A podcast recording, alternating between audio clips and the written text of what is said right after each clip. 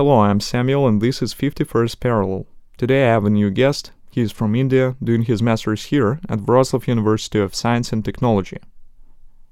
Since India is a beautiful and extremely diverse country, I couldn't miss a chance and not talk about it on today's podcast. I want to apologize in advance for mispronounced words because I don't know any other languages spoken there except for English, of course, so don't be harsh on me. As always, I hope you'll find this episode interesting and maybe learn something new.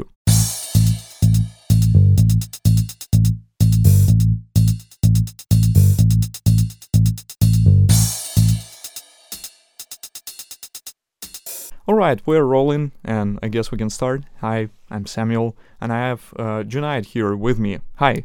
Hello there. Hello, Samuel, and hello, beautiful people there. How are you doing today? I'm really doing good, really doing good. Beautiful country, beautiful people, and like happiness all around. That's good. That's really great. By the way, I've recorded the introduction and probably the only thing I forgot to mention is what is your department here? So is it W10? Yeah, it's W10, Mechanical Engineering. And I'm specialized in automotive engineering. Oh, okay, good. So what do you plan to do in the future? That's not a secret. Basically, that's not a secret, but life never goes as planned. So you always need to have two plans working simultaneously. So I'm thinking of maybe a second master's or a PhD maybe, or maybe get a good job, settle down, and that's all. Okay, that's good. Do you like it? It seems like you do. Yeah, it's really interesting, because I've always dreamt of learning these practical scenarios, like the practical approach that they're teaching here. So, yeah, I'm really happy about what's going on. I'm learning a lot of new things daily. So, yeah. That's great. And you did your master's in India, right? No, I did my bachelor's. I'm sorry, bachelor's. Yeah. I did my bachelor's from India. And there is a city called as Mangaluru. It's near the coastal area, so it's like totally hot, like hot and humid. But the place is so beautiful. Like I enjoyed my bachelor's. By the way, where are you from in India? What is what's the name of the city? So I'm from the southern part of India. There is a state called as Karnataka. Okay. So. Basically, I'm born and brought up in the north part of Karnataka, but I have I grew up like in the southern part of Karnataka, which is towards Kerala.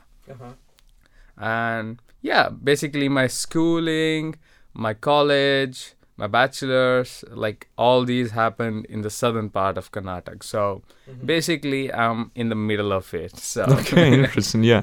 So was your university what I'm trying to figure out is, was your university far from home or where was it? I mean, where is, again, can you repeat that? Mangaluru, right? Mangaluru, yeah. Mangaluru. Okay, yeah. So earlier, my parents used to live 5 hours away from my university.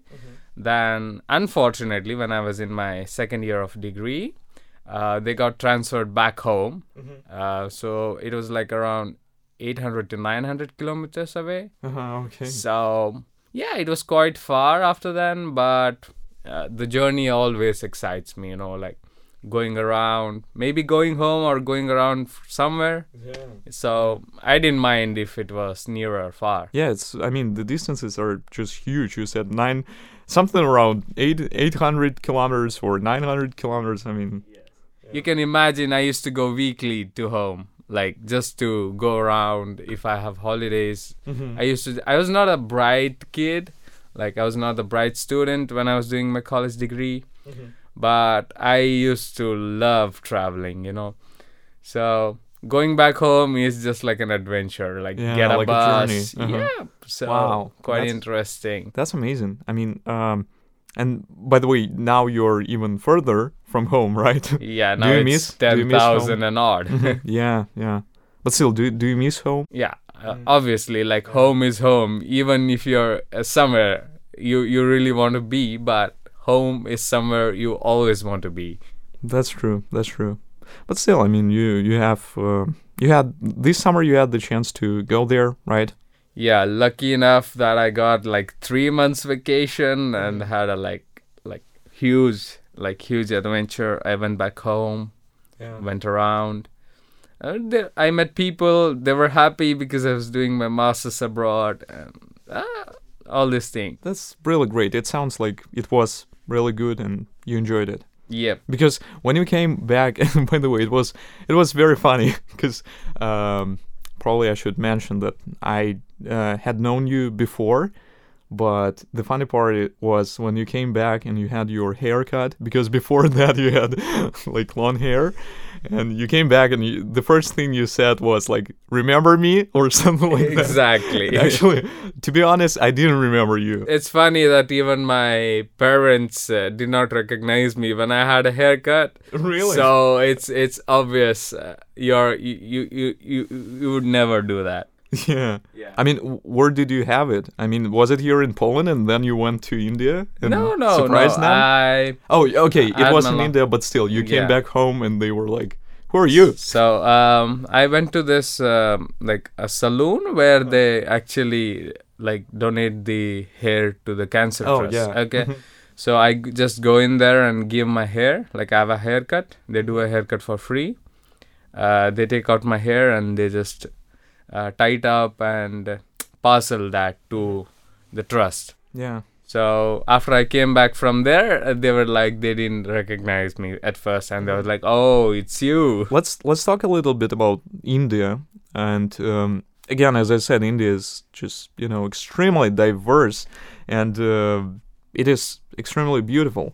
But also another thing that I would like to ask you is, how is it in the countries that are around you, because they used to be parts of India, right? Like before the partition of India. So what do these people associate themselves with? And also it is the question also for Indians, because I'm trying to understand, people in a small country, they know that they live in, how to explain that? Okay, well, let's put it like this.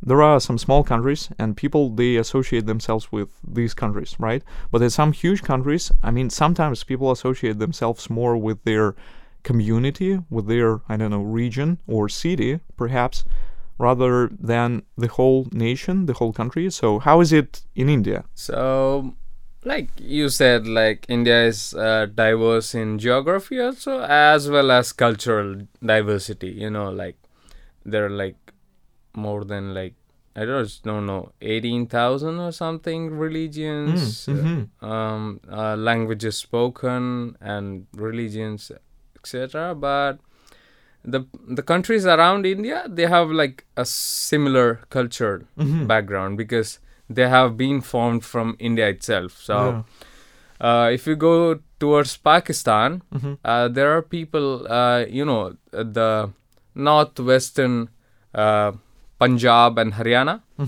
So there are two states which have the similar cultural backgrounds as Pakistan. So basically the people in Haryana and Punjab live in Pakistan. Yeah. So I can tell you this, in Pakistan, people also talk Punjabi. Yeah, that's also what I wanted to ask you, because I'm trying to find this border, because in some countries it is obvious, for example Poland is the most Western Slavic country, and later you have Germany, which is obviously not a Slavic country. So I'm trying to find this border here. Where is it? So basically Pakistan, India. Let's say Myanmar, right? Is it Myanmar or... Myanmar is right next to Bangladesh. Yeah. I mean, Bangladesh and all these countries are sort of with similar culture, right? Almost similar. For example, I told you about Punjab and Haryana. They are similar with Pakistan. Yeah. Pakistan has the similar cultural background. And there is Kolkata, okay, which we call West Bengal. Okay. If you know, there is a Bay of Bengal, Bay of Bengal. So the part West Bengal, actually the Bangladesh and it has the same cultural background. Mm-hmm. As in, like, all the festivals celebrated in West Bengal is similar to as that of in Bangladesh. Mm-hmm. Because the people of Bangladesh are nothing but like people who lived in Kolkata earlier. Because partition has only differentiated them through lands, not their cultural similarities. And actually, I've heard that in some countries, the British Empire did it intentionally. Like in Africa, for example, they divided, they made these, artificial states just to divide people and divide different tribes. So can we also apply that to India in some way? I'm not being rude, but the reality is British always, they believed that if they want to rule, they need to divide the place, It's divide and rule. From the Roman Empire, so, I mean, this principle is very old. Yeah, yeah. So they obviously wanted to be there for a long time. Pakistan was also created with the intention to maybe raise a conflict. I'm not sure, but as far as it's my opinion, so I say that actually the lines have created a lot of conflicts. I see. And I can say that it was on purpose by the British, but saying again, I'm not trying to offend anyone. I see. What about, so we've talked about Pakistan and Bangladesh and Myanmar. What about some other countries which are further, let's say Afghanistan? Is it different already, or is it still in this cultural zone? Earlier there were two states of Afghan, which were earlier in 1700s. Okay. Which were a part of India earlier. Oh, I didn't know that. There were two states or maybe two cities, you can say. But later on, in 1750s or 1760s, I just don't know. But I'm not sure about that. But they were given back, they were taken back. So there are if you consider Islam as a cultural thing, then maybe there are some cultural similarities between Afghan, Pakistan, and India, Bangladesh. Mm-hmm. But in India, there's diverse religions. So, yeah, it's hard to find similarities, but there are. And of course, China is different already. I mean, obviously. So there's the line. I see.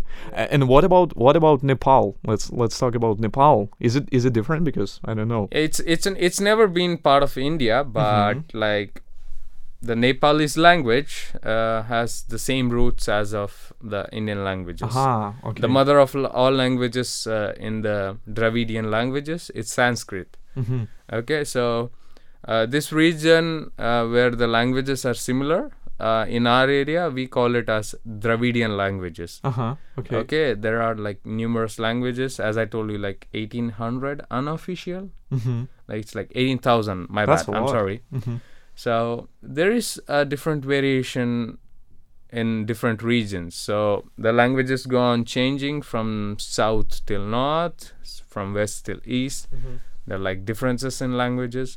But Nepalese is somewhere similar with Hindi. So can you understand, let's say, the Nepalese people? I've never met any Nepali, but I've tried to see some videos or something. But I thought I could understand a gist of it, a bit.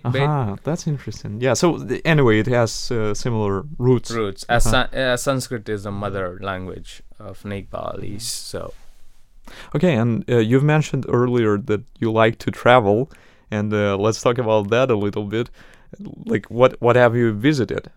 You mean in India? In India, of course. Okay. Yeah, in India. So basically, in India, as I told you, there are mountains, there are plateaus, there are grasslands, there are ghats, there are coastal areas, there are coral reefs, there are islands. So.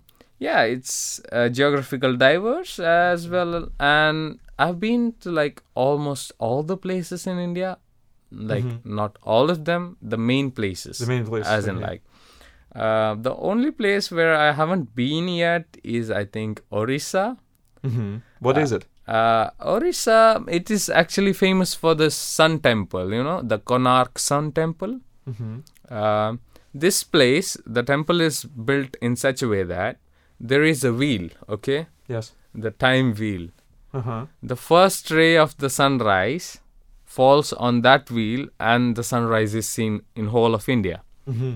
So it has this importance because the first ray of light hits that wheel, the temple. Yes. So it's called as the Sun Temple. Uh-huh. Yeah, okay. So I actually want to, you know, visit that. Mm-hmm. Maybe next time when I go back to India, if I have a long trip, mm-hmm. maybe. And I have been to the Himalayas. I have been to the Thar Desert. I have been to the Ghats. There are like four main. Aravali, mm-hmm. Shivalik, Nilgiri mm-hmm. and Udaigiri. There are these four ranges of mountains. And coming to the coastal areas, yeah, I've been to all the coasts. Ah, okay. Okay, the coastline starts from Gujarat and it comes down to Kerala. Mm-hmm. And there is the last point of India called as Kanyakumari. Yeah, I've heard of this point. Yeah. Mm-hmm. So after that, it goes back till Kolkata. Mm-hmm. Wow. Speaking of this, again, how did you, like, what did you call it? This last point of India. Kanyakumari. Yeah. Uh-huh. Okay, so basically the interesting part of this point is that you can see the sunrise and sunset, right? Yeah. From the ocean. Yeah. Yeah, because it's like having three, you can say like three oceans mm-hmm. merging each other. Once you told me that to really see India, you need at least 1 year. At least to cover one state, you need at least a month. Mm-hmm. Yeah. So and like, by the way, how many states are there? Earlier there were 28. Mm-hmm. Now I think it's 32. 32. Okay. Yeah, so because they divided some states. Yeah, some mm-hmm. states were divided, and I think there are 32. I'm not sure of the numbers because I'm bad at studies, guys. So just don't go on my numbers. Let it be something around 30. Yeah. Okay, and actually, I've heard of something like lost cities in India. That's another, again, interesting aspect, because of course India is very old, and I mean there were civilizations back 2,000 years before Christ, and probably even earlier. So yeah, do you know anything about that, and have you visited some? There is a lost city called the Dwarka.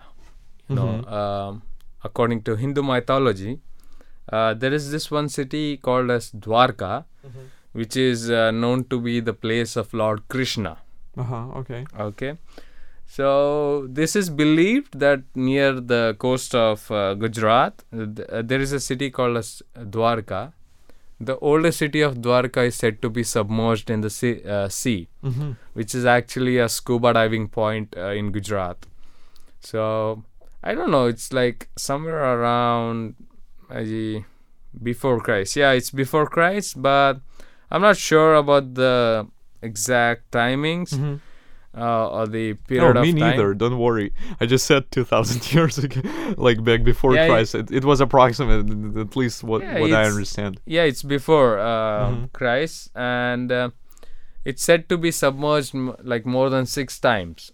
Mm-hmm. So people go around for scuba mm-hmm. Because scientists have also conducted a carbon dating thing. Mm-hmm. So they found it to be dating before Christ, like 700 or 1700 before Christ. Oh, 1700. Okay. Yeah, I'm not sure of the number. Mm-hmm. But yeah, there is this one city and there is something called as Vijayanagar. Mm-hmm. There was one... dynasty called as the Vijayanagara Samrajya, means the dynasty of Vijayanagar, which was said to be the richest among the dynasties in the whole world, mm-hmm. like among the richest. Okay, so even this city is said to be lost. Then there are like several of them. Wow, you've also mentioned that there is this city where a part of a city is submerged underwater, and it is a famous like scuba diving place. Yeah. So now I guess it is better for you because you got your scuba diving license, right? Yeah. So now you can get my license. Oh, yet to get. Okay. Yeah. But still, I mean, you completed the course, so yeah. Yeah. Good. That's good. You want to go there? Yeah, obviously. I want to go there, and I want to go to these Andaman and Nicobar Islands, Lakshadweep Islands, which are parts of India. These islands actually belong to India. Mm-hmm. So there are like great scuba diving places around these islands. So maybe, yeah, I want to go. That's great. Okay, I have one more question for you. When you came here to Poland, what were some differences between like India and Poland? Some main, some crucial differences that struck you. Coming to the crucial differences, I think the main differences was like I was seeing a new kind of city, like in perspective of architecture, in perspective of maybe language, in perspective of culture. Mm-hmm. And people are really disciplined in Europe, like since you don't have much of population, so it's easier to be disciplined, but in India, if you want to be disciplined, you need to get like together like more number of people, which actually difficult to make them learn. So, yeah, I think the population plays the major role here. Mm-hmm. But when I came here, it was really smooth. Like people were helping, people were smiling, like they were doing all in their power to help me. And when I came here, the transportation system is easy. Uh-huh. You can go anywhere with the transportation.